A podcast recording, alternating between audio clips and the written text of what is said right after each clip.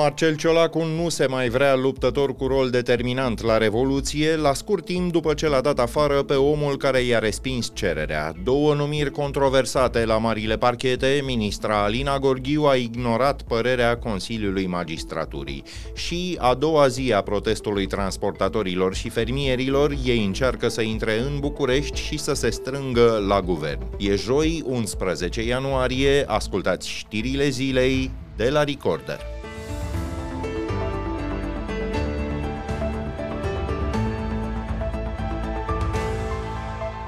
La peste o jumătate de an de când a dat în judecată o instituție din subordine și după ce i-a concediat intempestiv șeful, premierul Ciolacu renunță la procesul cu Secretariatul de Stat pentru Revoluționari. Tribunalul Buzău judeca plângerea sa față de o decizie prin care i s-a refuzat statutul de luptător cu rol determinant la Revoluția din 89. Marcel Ciolacu ceruse acest lucru, deși în Buzău nu s-au dat lupte între revoluționari și forțele regimului ceaușist. În vacanța de sărbători, chiar pe 28 decembrie, Marcel Ciolacu a demis pe Mihai Dodu de la conducerea secretariatului. Corpul de control îi recomandase acest gest, însă el a venit la scurt timp după ce Recorder a publicat integral documentele în baza cărora premierul a obținut certificatul de revoluționar. Presupusul rol determinant nu e confirmat nici de acte, nici de alți participanți.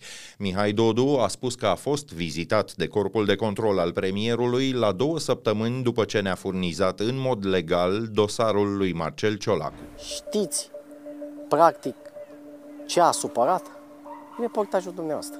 Documente cadastrale de arhivă arată că Marcel Ciolacu a obținut un teren pe care l-a vândut în 2007 în baza certificatului de revoluționar. Mihai Dodu este fiul unuia dintre cei uciși la Revoluție în București. Mă doare că există aceleași remanențe de sistem aceste șicane, aceste, uh, cum să zic eu, plângeri la parchet uh, um, împotriva secretariului de stat care a respectat legea, tinerii din 89 au ieșit în stradă împotriva acestor atitudini. Eu am convingerea, libertatea clar există, dialogăm liber, uh, ieșim în afara granițelor, avem decizii, putem să luăm decizii pentru persoana noastră, dar în profunzimea instituțională există astfel de remanențe. Asta este. Am fost liber și am acționat liber în litera regii până în 27 decembrie. Și consecința o vedem. Spre surprinderea nimănui, Ligia Deca se dezice de promisiunea care a încheiat greva de anul trecut din educație. Profesorii debutanți ar fi trebuit să încaseze din această lună 4600 de lei net. Nu a fost promisiunea mea, spune ministra educației într-un interviu pentru site-ul edupedu.ro. Marius Budăi, fost ministru al muncii, e cel care a pronunțat cuvintele într-o conferință de presă din iunie, chiar în prezența Ligiei Deca. La o oră distanță, greva a încetat, iar rocada guvernamentală s-a produs. Marcel Ciolacu i-a luat locul lui Nicolae Ciucă. Cât va fi plătit un debutant la 1 ianuarie 2024? Păi dacă în momentul de față, după această grilă, are 5.000 și cât ar ajuns brut? Aproape 5.398, da? Până la 6.900, jumătate din această sumă. Adică? În mână?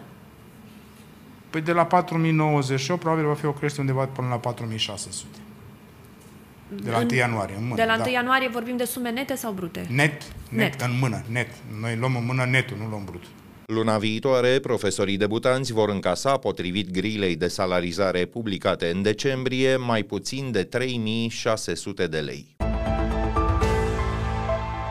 Sub amenințarea unei alte greve, guvernul a deblocat peste 7000 de posturi în sănătate și în asistența socială. Sindicatele din domeniu spun însă că deficitul de personal e încă o dată pe atât, de 15.000 de posturi. Angajările se opriseră anul trecut, iar marile spitale se plâng că supra-solicitarea i-a făcut pe mulți să demisioneze. Premierul Marcel Ciolacu. Toate spitalele importante care au deficit de medici, asistente și infirmieri vor putea face rapid angajări. Ministerul Sănătății are în acest an un buget cu peste 40% mai mare decât în 2023. După cum spuneam, organizația sindicală Sanitas se plânge că spitalele funcționează în continuare la nivel de avarie, amenințarea cu greva rămâne în vigoare, pentru că angajații vor să se majoreze și plata pentru gărzi. Ministrul Alexandru Rafila spune că dacă va mai fi nevoie, instituția sa o să mai deblocheze posturi în acest an.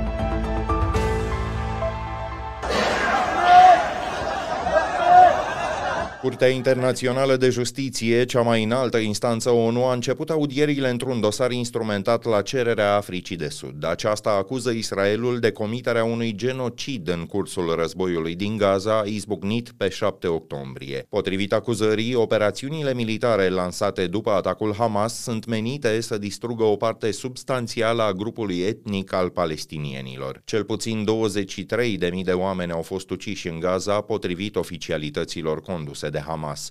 Infrastructura din numeroase localități a fost distrusă și circa un milion de oameni au fost strămutați. Israelul, care își va susține mâine poziția, a respins acuzația drept una fără fundament. Curtea Internațională de Justiție va emite o simplă opinie în acest dosar, dar semnalul pe care ea îl trimite e de așteptat să influențeze demersurile diplomatice în acest caz. Israelul a semnat Convenția ONU privind combaterea genocidului, care definește acest act drept intenția de a distruge parțial sau în întregime un grup etnic, național, rasial sau religios. Deciziile instanței din Haga sunt teoretic obligatorii, dar ONU nu poate impune ca ele să fie executate. Rusia, de pildă, a ignorat în 2022 o sentință care îi cerea să oprească operațiunile militare din Ucraina.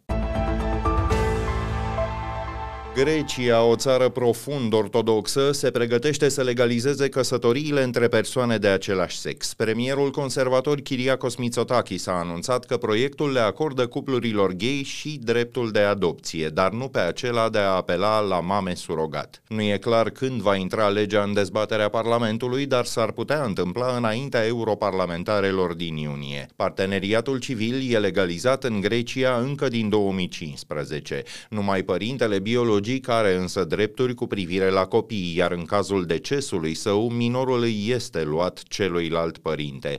E ca și garantat că proiectul se va lovi de opoziția tradiționaliștilor și a bisericii ortodoxe. Teoretic, România e obligată de o sentință CEDO să legifereze și ea parteneriatul civil până pe 25 martie. Premierul Ciolacu, politician care se recomandă drept socialist, spunea însă în toamnă că aceasta nu e una dintre prioritățile sale și că societatea nu e pregătită pentru un astfel de demers. Liderul PNL, Nicolae Ciucă, a adăugat că atât el cât și partidul său continuă să susțină familia tradițională.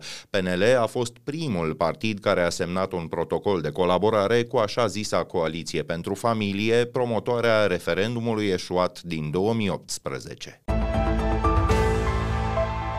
La rubrica Fast Forward, alte știri care ne-au atras azi atenția, ministra Justiției, Alina Gorghiu, a ignorat avizele CSM și îi propune în cele din urmă pe procurorii Mihaela Iorga Moraru și Remus Popa pentru posturi de vârf la DNA și la parchetul general. Cei doi ar urma să conducă secția de combatere a corupției, respectiv pe cea de urmărire penală. Întrebat în cursul procedurii câte rechizitorii a făcut și la câte percheziții a luat parte, Remus Popa a evitat să răspundă. A recunoscut apoi că nu a instrumentat vreun dosar de evaziune fiscală. Cât despre Mihaela Iorga Moraru, după cum spuneam ieri, ea s-a remarcat până acum prin conflictele publice cu fosta șefa DNA, Laura Codruța Căveși.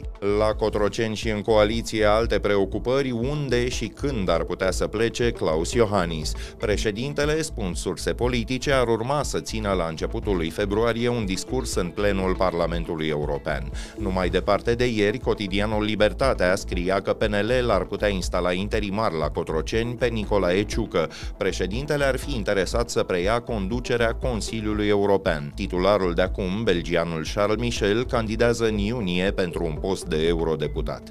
Dacă premierul Ciolacu vede un culoar bun pentru Claus Iohannis, eurodeputatul Gheorghe Falcă, vicepreședinte al PNL, recunoaște că deocamdată e vorba doar de tatonări. A doua zi de proteste ale transportatorilor, zeci de camioane au blocat traficul de pe șoseaua de centură a Bucureștiului. Li s-au adăugat altele în cursul după amiezii. Ministrul Sorin Grindeanu i-a primit pe câțiva dintre reprezentanții firmelor de profil. Noi discuții se vor purta miercurea viitoare. Participanții la proteste reclamă majorarea tarifelor pentru polițele de răspundere civil auto și costurile motorinei. Ei mai cer, între altele, o ordonanță antidumping care, citez, citez, să elimine concurența neloială din toate sectoarele economice. Înainte! Hai, înainte! Haideți la București! Să mai spunem că, la fel ca ieri, fermierii s-au alăturat protestului transportatorilor la Chiajna, în apropierea Bucureștiului, ei au spart barajul poliției și și-au continuat drumul către oraș. Vor să ia parte la un protest în fața guvernului, unde, la ora înregistrării acestui podcast, jandarmeria a montat garduri de protecție. Fotbalistul Radu Drăgușin a fost prezentat oficial la echipa londoneză Tottenham. El ar putea să fie titular încă din acest weekend în partida cu Manchester United de duminică. Fundașul central s-a transferat în Anglia de la echipa italiană Genoa pentru suma de 25 de milioane de euro. În vârstă de 21 de ani, el a refuzat oferte de la Bayern München, Napoli și AC Milan. Radu Drăgușin a devenit prin acest transfer cel mai scump jucător român din istoria de până acum. A depășit recordul de 19 milioane de euro stabilit de Adrian Mutu. Punem punct aici știrilor zilei. Pe YouTube vă puteți abona apăsând clopoțelul care activează notificările. Iar în stânga lui, opțiunea Join vă permite să deveniți membri ai comunității. Știrile zilei sunt de găsit și pe canalul propriu de WhatsApp. Vă puteți abona pentru a primi notificări o dată pe zi în momentul în care publicăm o nouă ediție. Iar despre anchetele și reportajele noastre noastre puteți afla de pe canalul de WhatsApp al Recorder. Ne auzim din nou mâine seară. Sunt Filip Stan David, toate cele bune!